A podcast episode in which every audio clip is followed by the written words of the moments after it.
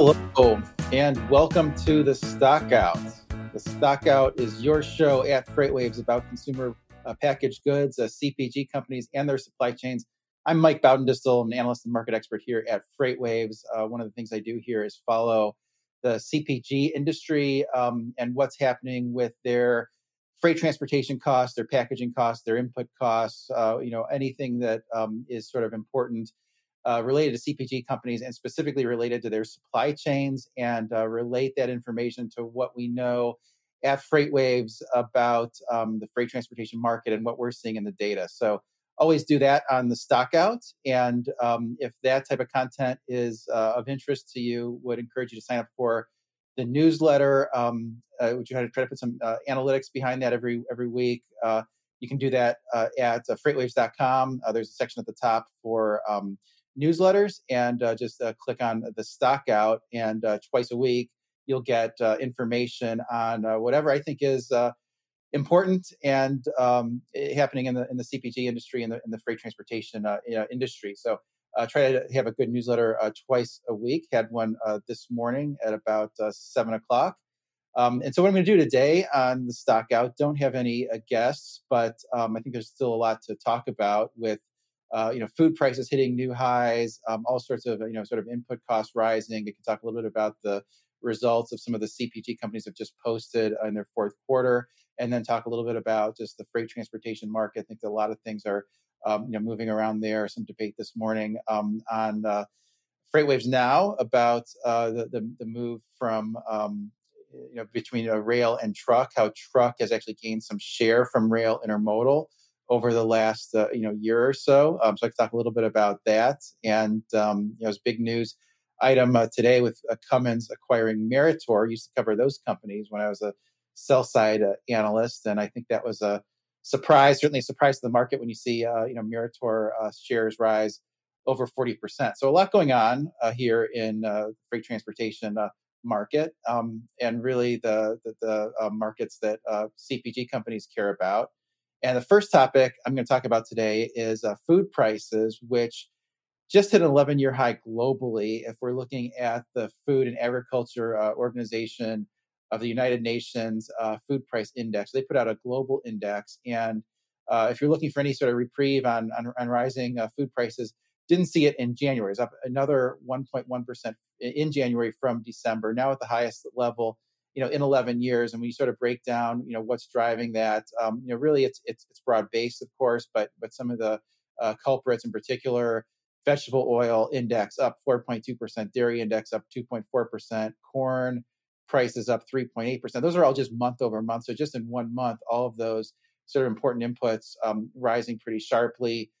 Meat prices were just up uh, slightly, but those have been probably the most inflationary thing over the last uh, couple of years. Um, you know, those hit a new high in January. So, um, not seeing a lot of reason uh, for um, uh, food prices to fall. And in the newsletter uh, this morning, uh, dug into um, you know one of the components of that vegetable oil index, which rose 4.2 uh, percent in just the last month, and that was uh, palm oil. So palm oil, not something that we maybe talk a lot about on FreightWaves, but I think um, you know it, it's really relevant for the CPG industry. Um, you know when you think about companies like Unilever, and they actually called that out on their most recent earnings call um, that they use palm oil uh, across a wide range of their products. Um, you know, palm oil is used in things like ice cream, chips, frozen pizzas. It's also used in a lot of non-food products like detergents and beauty products. So Unilever said in particular it hit their um, uh, health and, and, and, you know beauty segments. And, and so this is a, a, an oil that comes from you know trees in, uh, in in Southeast Asia, and you can see just how much uh, their their prices prices of the commodity have risen. Have a have a commodity chart. So this is a commodity chart that we get from uh, barcharts.com. We have a partnership with them to for stock charts and commodity charts. So these this, this is what you're looking at here is a chart of uh, uh, palm oil futures for February 2022 delivery. So basically, going to close um, here here shortly, and you see uh, in the, that chart the prices are up about 70 percent. Now those are actually less than what Unilever was describing, they were talking about their costs up about 130% in, um, in, in palm oil. And you know, a number of things driving that. I mean, part of it is, um, you know, the migrant workers. Um, you know, so so sort of sort of all of it. Maybe just take a step back. Almost all the palm oil is produced in two countries, sort of Malaysia and Indonesia, and a lot of the workers are migrant workers. And so, with the COVID restrictions, a lot of those workers weren't able to migrate to where a lot of those a lot of those jobs are. Um, in addition to that, there was typhoon in Malaysia, um, which caused flooding, which you know makes it difficult to uh, you know have have as much uh, you know output and you know all these things have, have, have increased prices and then to exacerbate that um, in in January uh, Indonesian government um, mandated about 20% of the the exports in uh, Indonesia are kept locally and so what you're looking at there is um, you know uh, workers in Indonesia that are that are loading a truck um, with palm oil fruit. So that the fruit comes out of the trees and uh, they they stuff it as, as much as they can in those trucks, and you know prices of that are over a thousand dollars per metric ton. So they're trying to get as, as much as possible. It looks very dangerous with them up on top of that truck, trying to stuff as many um, as much of that fruit in the truck as as possible. But this is where a lot of uh, you know one of the main ingredients in a lot of cosmetics and a lot of consumer packaged goods originates in in Southeast Asia um, you know, in that manner. And um, you know, it's been a, topic of you know that environmentalists have, have jumped on. Uh, you know, whether this is causing sort of deforestation, and um, you know, part of the reason why the the, the, the usually when the prices are, are high like this, more area um, areas are, are changed into uh, you know, plantations for this you know type of crop. Really hasn't happened this time. Uh, because of uh, the thought that maybe these price this price spe- uh, spike is only temporary, um, and uh, because of pushback from you know, various governments around the world that they don't want to import uh, you know, products if it's just a result of sort of deforestation. There's also potential for substitutes with other types of vegetable oil. So a lot going on there, but you know, right now, um, really uh, causing a lot of margin pressure on a lot of the consumer packaged goods companies, uh, such as uh, Unilever. Uh, moving on to my next topic, uh, Nestle results, um, you know, reported last week. So Nestle is the biggest uh, packaged food company. You really have a huge number of brands that you wouldn't necessarily associate with Nestle, and I really thought they their their results held up re- remarkably well. You know, given the current um, you know backdrop, we've just seen so many uh, consumer packaged goods companies face tremendous margin pressure um, you know, in a lot of cases it was a few hundred basis points. In other cases it was a thousand, you know, plus basis points. And, and a company like uh, Clorox, I think the companies that are in food and, and have specific, you know, taste associated with their products have held have had margins that have held up better. But um, you know, Nestle really stood out as being a company that's had remarkably stable margins. You look at their operating margin and it only contracted you know 30 basis points to 17.4 percent and, and, and really that was a lot better than what you've seen from the peer group which really had margin contraction um, on average of at least a, a, couple few hundred you know basis points um, so not near the same amount of margin pressure and even that 30 basis point of margin pressure uh, nestle attributes mostly to timing differences. There's a timing a delay between when a big company like nestle sees their costs rise versus when they can pass those higher costs on to you know retailers and ultimately uh, consumers they have to honor the contracts that are that, that are in place uh, you know with those uh, you know retailers so they don't raise prices instantaneously um, but it does sound like Nestle's going to get that margin uh, back and in a shorter period of time than what we've heard from a lot of other uh, CPG companies. A lot of other CPG companies have said, well, this is, you know, several hundred basis points of, of margin pressure, and they expect to get it back in maybe 12 to 18 months. It doesn't seem like it's going to take that long uh, for Nestle. Um, which uh, you know begs the question of what is different about uh, Nestle uh, versus other CPG companies, other than the fact that Nestle is just the largest packaged food uh, company, and I and I really think the you know, big part of it is the strategy the company has employed over the last uh, several years to shift their uh, product exposure towards more stable and higher end product categories. Um, you know, look, look, since 2017, Nestle's com- completed um, more than 85 corporate transactions, um, which amounted to about 20% of the company's sales. They've uh, grown into higher growth areas. So, uh, pet food, um, which might have been prescient ahead of um, you know a lot of people adopting pets, you know, during the pandemic, um, you know, also had a big push into health, wellness, vitamins. They did that um, acquisition of Persona Vitamins, which is a very um, you know high growth you know area that's that's you know direct to cons- consumer and, and, and targeted towards people's specific needs. So that's a you know one that one that caters to a stable you know clientele.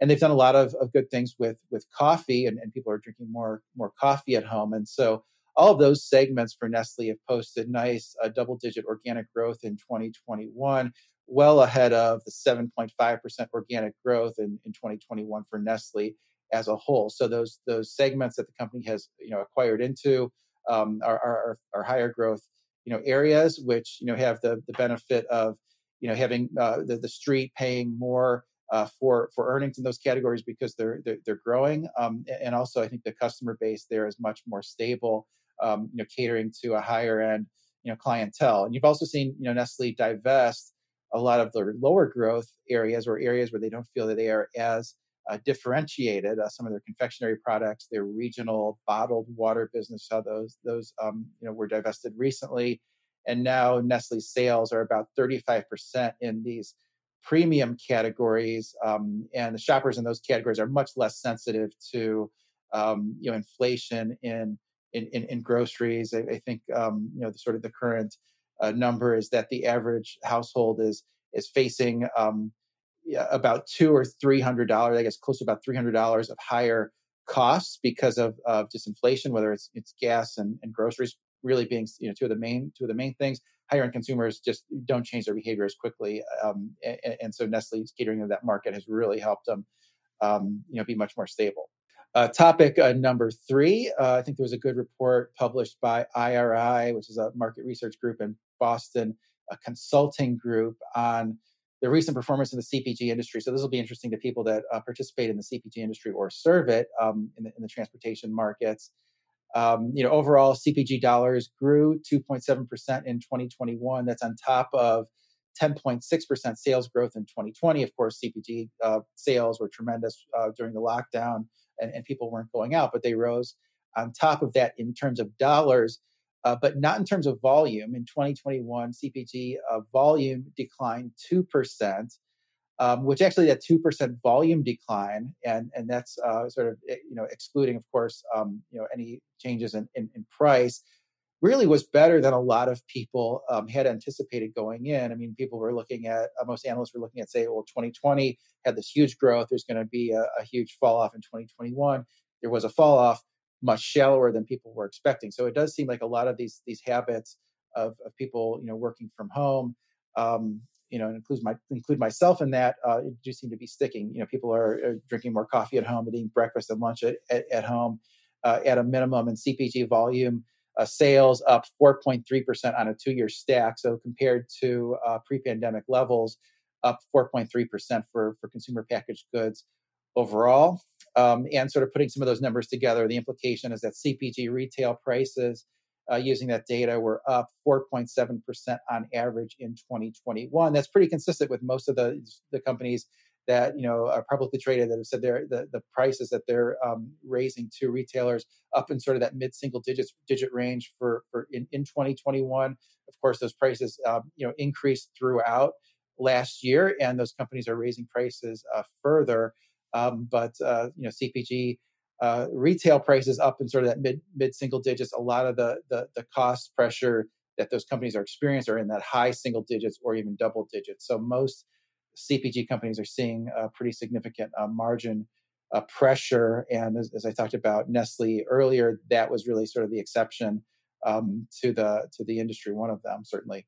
Um, Boston Consulting Group also highlighted some interesting stats uh, when comparing the national CPG brands to private label brands and their respective uh, market share. Um, one of the uh, trends that we saw throughout uh, the pandemic is that private label brands lost market share to uh, the national CPG brands. Now, part of that might be um, because consumers have felt a little bit more flush with cash, and in general, consumer spending has been very strong. So consumers have, have opted for those uh, more expensive products. Um, but that continued in 2021, where private label lost uh, 0.4 percentage points. Um, that was on top of uh, share they lo- that private label lost in 2020. So private label is now 15.5 percent of uh, CPG uh, companies' uh, sales. That would be um, you know products like Trader Joe branded um, you know food and, and, and, consumer goods. Um, what's kind of interesting is Boston Consulting saw a small increase in market share among the large CPG companies and also among some of the small category of CPG companies, uh, national brand of CPG companies, and kind of the ones in the middle were the ones that that lost a little bit of share. So it does seem like a lot of these these these large um, companies, you know, that are managed well, um, have had a little bit smoother, you know, supply chains and have had, fewer stockouts. And uh, some of the smaller companies seem to be finding some niche that uh, the, the, the market um, you know otherwise wasn't wasn't delivering, and, and, kind of the companies in the middle are, are, getting crowded out a little bit. So I thought those were interesting comments about the CPG uh, industry as a whole. Uh, moving on to my next topic, uh, FreightWave Sonar rolled out some data uh, last week, or maybe it was the week before, um, that we get from Project 44. Um, Project 44 has a lot of um, sort of unique, uh, you know, data uh, sets, and we have a sonar a chart um, that shows one of the three uh, data sets that we just um, you know added to Sonar. So what this graph shows is from Project 44, we're getting data on ocean container port pair delays. So these are the delays on the water from the port of Shanghai to Southern California, uh, port of LA in uh, blue, uh, just south of there, port of uh, Long Beach um, in in green, and you can see, sort of, you go back to 2019, and the typical delay there was only about a day. And now here we are in February 2022, and the delay is anywhere from average delay is anywhere from 13 to 15 delays, day, days delay, um, you know, on the water.